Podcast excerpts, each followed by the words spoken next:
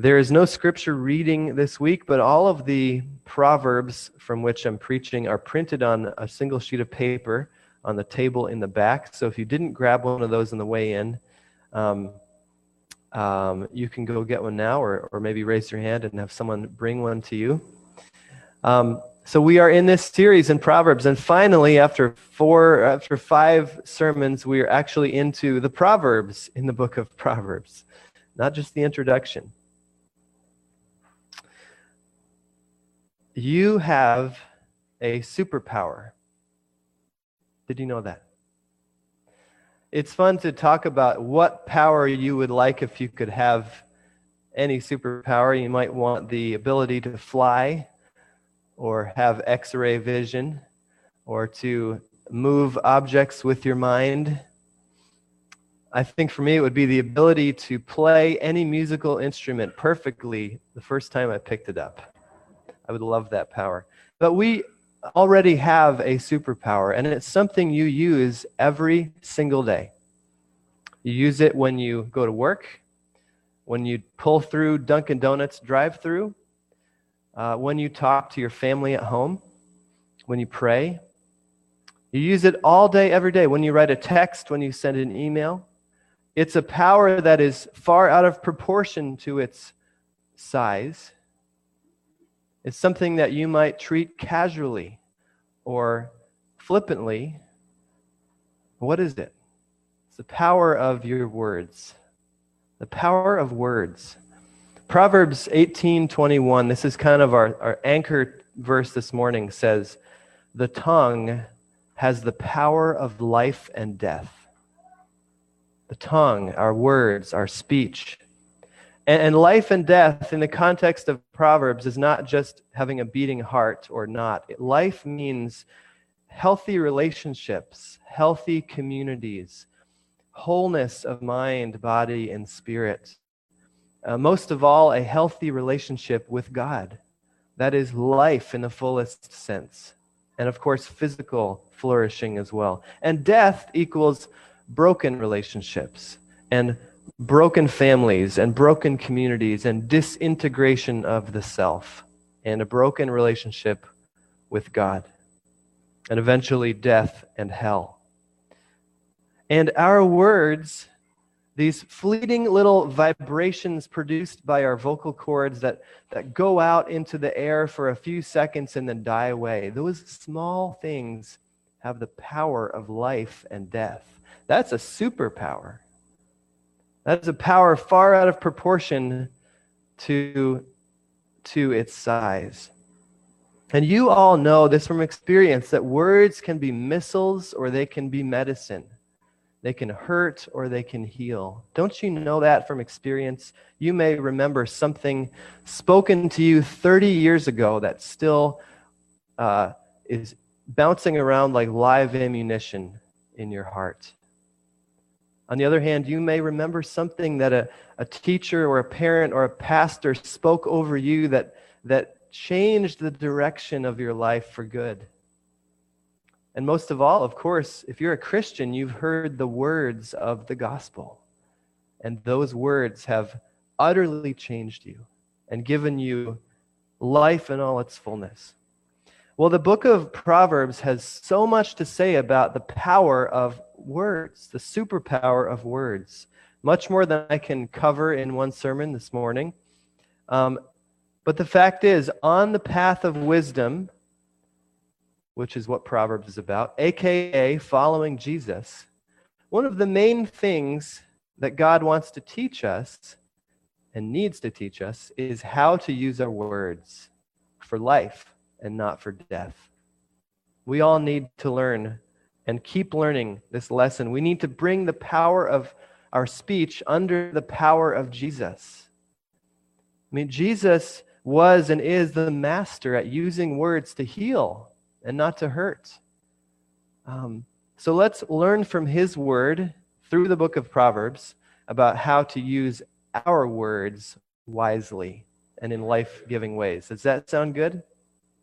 Okay, so we're going to look at several proverbs this morning that can teach us two things um, what to speak, that is, words that bring life and not death. And then when to speak. So, what to speak and when to speak. So, our key verse says Proverbs 18:21, "The tongue has the power of life and death."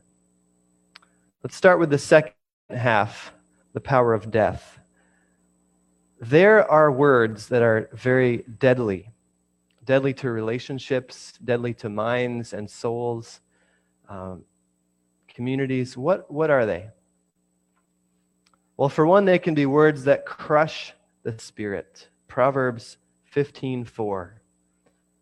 The soothing tongue is a tree of life, but a perverse tongue crushes the spirit. Words can crush the spirit. You probably know from experience um, the kinds of words that crush your spirit criticizing, shaming, judging, cursing, blaming, belittling. Those are words that, that, that beat you down and crush your spirit and just sap the life out of you. I stumbled across a video on YouTube months ago called, and the title caught me. It said, Strangers share the most painful thing that has ever been said to them. So I watched this video, and sure enough, the person who made it walked around a public place like a park with a camera and asked, stopped random people and asked them, Could you tell me the most painful thing that someone's ever said to you? And they ran the gamut from things their parents had said to them, to words from a romantic partner, to something that another fourth grader told them in the cafeteria that still sting. And listen to some of the answers they gave. I'm ashamed to have you as my son. Why aren't you smart enough? No one could ever love you. You're too broken. You were an accident. You're stupid. I'm so sick of you. You're a sad excuse for a brother. Go kill yourself. A perverse tongue crushes the spirit and can even lead to, to death itself, to suicide, self harm. And why do words like that have such power? They're just words. Well, sticks and stones can only break your bones, but words can hurt you deeply. Words can get inside you and, and get lodged in your heart and change the way you see yourself and just continue to do damage year after year.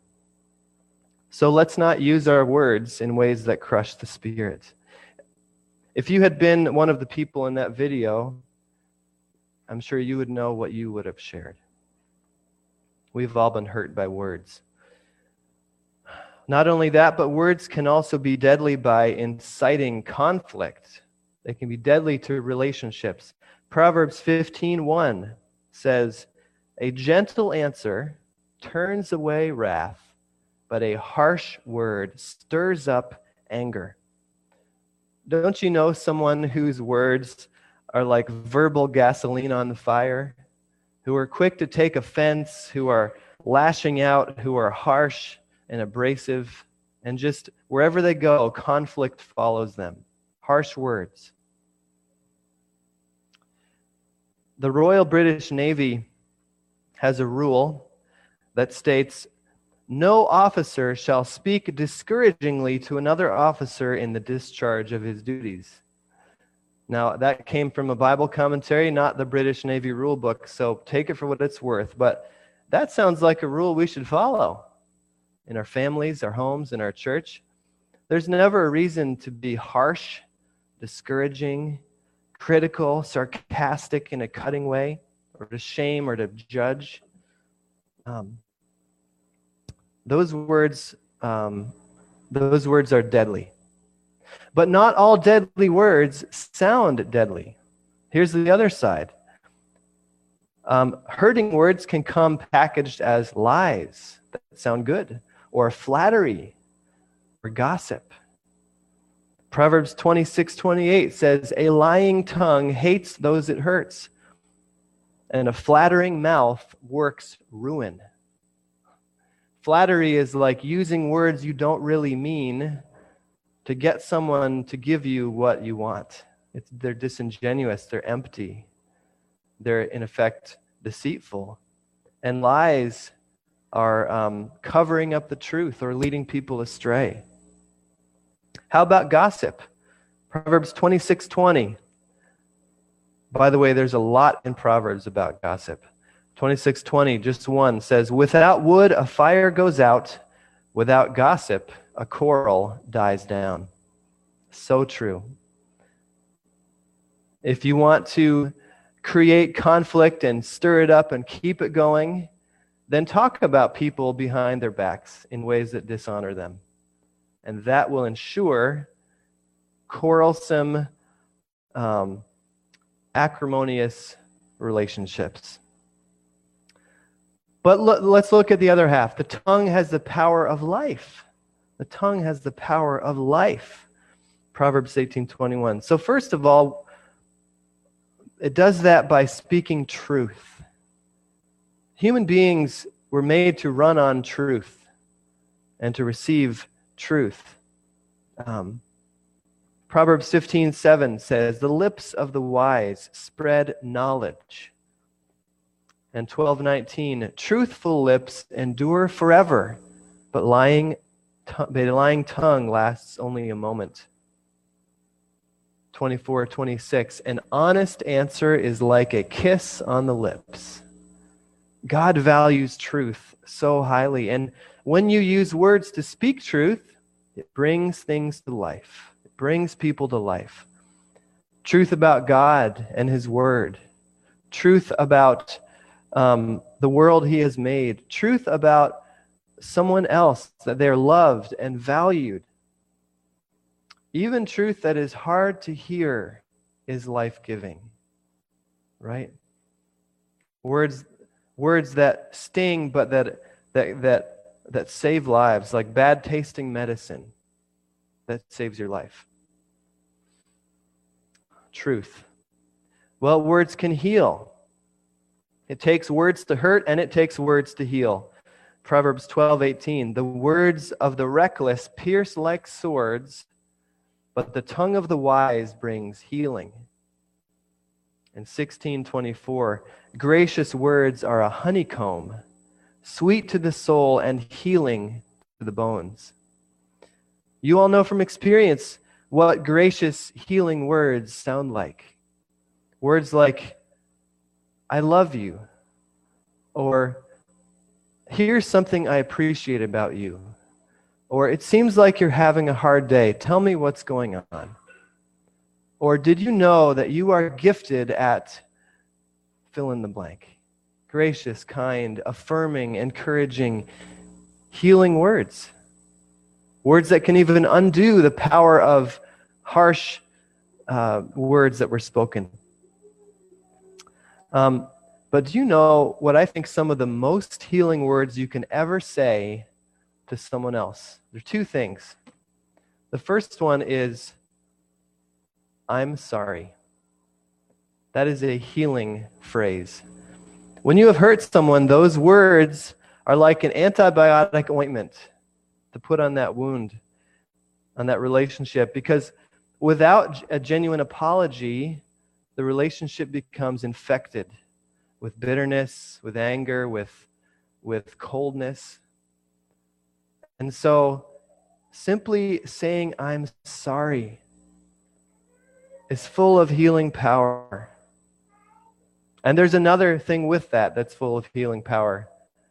The response to that is, I forgive you. I forgive you. Those two little phrases, I'm sorry and I forgive you, they're just little puffs of air, but they go down into our hearts. They can bring dead things back to life dead relationships, dead trust, uh, uh, dead love, and they heal. They heal so deeply. Even seemingly insignificant words can hurt and require healing with words. A few years ago, I was talking to a family member on the phone, uh, someone I only see once or twice a year. And he said, You know, Tyler, I, ha- I have to share something that's been bothering me. Last summer, when we were together, you made a comment about how much I was eating. And I think you meant it as a joke, but it really hurt me. And I realized that since then, I've been kind of distant from you. And I, I thank him sharing that. And I, I said, I had no idea. I'm so sorry. I, I shouldn't have said that. Will you forgive me? Something I thought was a joke that I just blurted out thoughtlessly had actually damaged our relationship. And we were able to reconcile and um, uh, be back uh, on good terms again.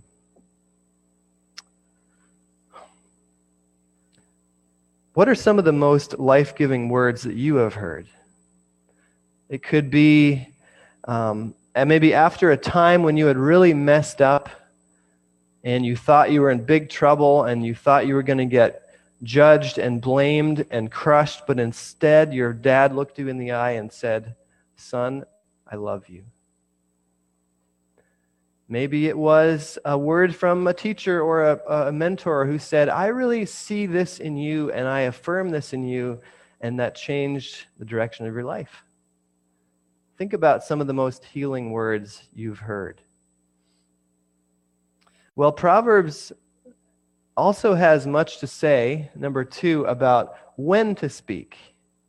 So the, the, the right word at the wrong time is the wrong word. Sometimes there's wisdom in not speaking at all. And this is hard because we live in a loud world full of chatter, full of opinions, full of voices. Just think of social media or TV or talk radio. Oh my goodness. Every opinion, every thought gets aired, literally. But wise people know that sometimes speaking and sharing is unnecessary. Sometimes silence is okay. Proverbs 17 27, there on your sheet. The one who has knowledge uses words with restraint and whoever has understanding is even tempered. And in the next verse, they make the same point with a joke. Even fools are thought wise if they keep silent, and discerning if they hold their tongues. So much hurt is caused by words um, that could simply be avoided if we talked less. Have you ever thought about that? Wise people think before they speak because so many thoughtless words are hurtful. Look at Proverbs 15:28. The heart of the righteous weighs its answers, but the mouth of the wicked gushes evil. The contrast between weighing and discerning and considering and gushing out every thought that comes into your head. When words gush out of us, they do damage, like a knee jerk reaction or a comment said in exasperation or in anger, a careless answer. I am guilty as charged. This week, preparing the sermon, I thought of, gosh, so many times I say things that hurt Meg or the kids that I just I, I just should shut up and not say anything. right? Just filter before I speak. But did you know we can also hurt ourselves when we speak rashly and quickly? Proverbs 13, 3. Those who guard their lips preserve their lives, but those who speak rashly will come to ruin. When we talk too much, eh, what is this saying? How can speaking rashly bring us to ruin? When we talk too much, we can make promises we can't keep we can commit to things we don't have time for. We can share secrets with untrustworthy people. We can do all kinds of things that come back to bite us because we didn't filter and weigh our words. So, wise people know when not to speak. And on the flip side, the right thing said at the right time is so good. It is so good. Proverbs 15 23 a person finds joy in giving an apt reply, And how good is a timely word? A timely word. Mark Twain said, The difference between the right word and almost the right word, he's talking about his writing, is the difference between lightning and the lightning bug. And I would say the difference between the right word at the right time and the wrong or the right word at the wrong time is the same. How good is a timely word? How fitting and apt is it? Think of Jesus. Everything he said was, at, was the right thing at the right time to the right person. His words are always fitting. Probably know a person in your life of whom it said, that person doesn't talk a whole lot, but when they do, we sure listen because they always have something wise to say. That's what we want to be like. And with a caveat, some of us will naturally be more chatty and gregarious and talkative, and some are more reserved. But all of us can learn how to weigh our words. So I want to challenge you this week to install a filter between your brain and your mouth. And to make your daily prayer Psalm 141, verse 3, which says, Set a guard over my mouth, Lord. Keep watch over the door of my lips. Pray this prayer daily and see what happens. See what gets filtered out and what makes it through. The longer I'm a Christian, friends, the more I realize that sometimes when I speak needlessly, it's because I'm trying to um, fill empty silence or justify myself or make somebody happy and tell them what they want to hear. But if I would simply rest in God's love for me and weigh my words, I wouldn't say everything that came into my mind. Not every thought needs to be spoken. Not every opinion needs to be aired. Not every comment needs to be typed and entered. So install that filter this week and see what happens. Half the battle in learning to use our words is knowing when not to speak. Well, I just want to conclude by saying I, I hope you don't feel burdened by this, like, wow, there's 17 things I have to do. Or gosh, thanks for reminding me how, um, thanks for reminding me of my sin. And what we need to do now is bring this back to the good news of Jesus, right? So, a couple ways. If you have been hurt by words, and all of you have, Jesus can heal you. Jesus can heal you. His words by the power of the Holy Spirit are healing words, and they can enter your life and, and surgically remove that, that, that deadly word that was spoken to you and, and replace it with his life giving words. Jesus can do that. And if you have used your words to hurt others, there's hope because you can go and say those healing words I'm sorry. Will you forgive me? Even if it was insignificant to you, even if it's been a long time. And if there's someone who you wished you could have that conversation with who is not on the planet anymore, you can just turn that into a prayer to the Lord and say, Lord, this is what I should have said to that person if they were still around. And finally, where do we find the most life giving words of all. In God's Word, in the gospel, in the truth of what Jesus has done. My parents have a little handwritten uh, quote tacked above their bathroom sink, which, which has a quote by a man named Tim Keller. So let me read that to you. The gospel is this we are more sinful and flawed in ourselves than we ever dared to believe. First half. Now that's that's a hard truth. It's a truth, but it's a hard truth. We need to hear it.